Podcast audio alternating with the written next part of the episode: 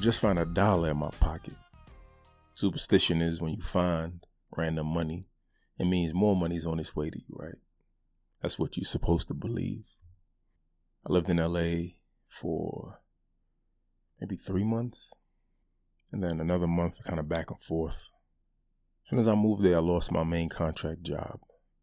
And I spent, yo, every day looking for a job.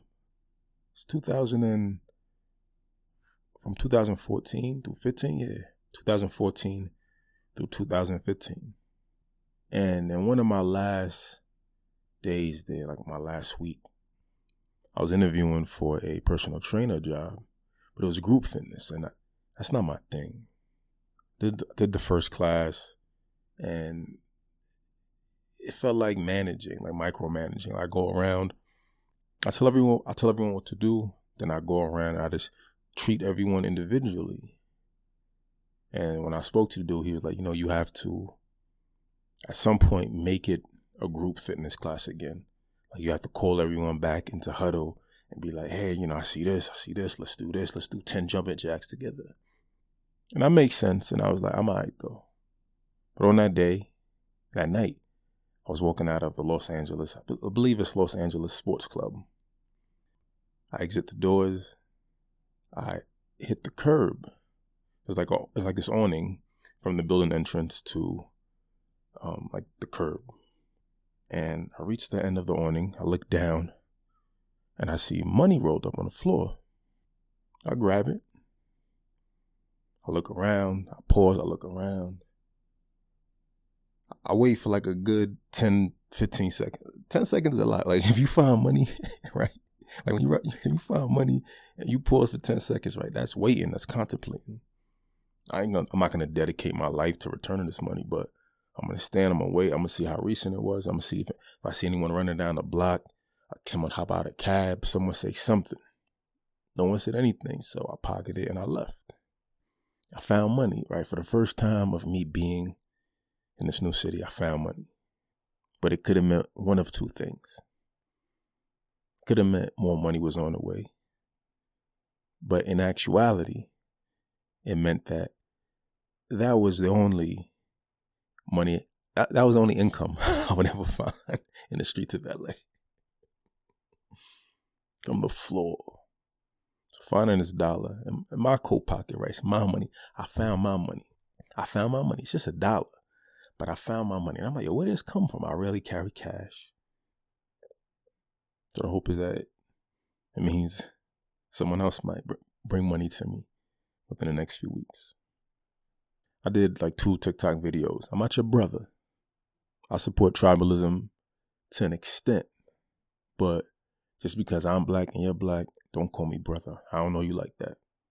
For me, brotherhood is based off of what's your philosophy? What's your life philosophy? And if we've broken bread together, unless we sat down, broke bread, shared a drink, I don't know you like that. And I was thinking about, I saw this TikTok video, this dude talking about the nod, right? Uh, I forgot how he phrased it. The I forgot how, I forgot how he phrased it. The no nod. Do you do the no nod? Do you nod or no nod? He's talking about the black nod. When you you know when you're in the, the tribalism I do support is if I'm in a low density black area, when I see a black person, I acknowledge them. Oh, I be mindful. Like, what's up? Had not something, some type of energy exchange to be like, yo, I, I see you out here too, man. You ain't, you ain't, you ain't by yourself. You know the old saying, where there's one white man, there's two white men. And trying to make that where there's one black man, there's two black men, right? That's what, you know, the social uh, inclusion and all that is, right? You get one black man, you won't get two. You get one black man. The thing about You know, the energy I want to share socially with, with strangers, the, the energy I want to establish. A nod, a nod means a lot sometimes, man. Erica and I went to Best Buy maybe two weeks ago. Or last week.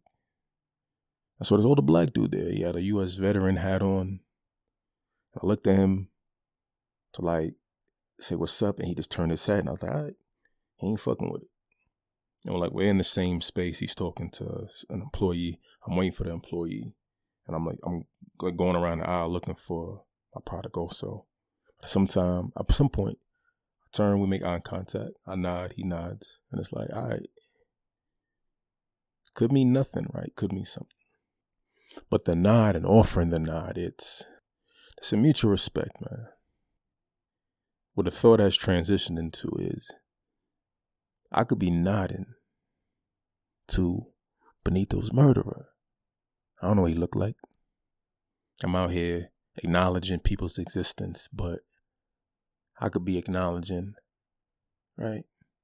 And maybe that's it, right? Like, based on where you are, you believe that the other black people in that space with you are in a different life circumstance, a different mindset. Like, I don't know, through Flatbush, I don't nod at people.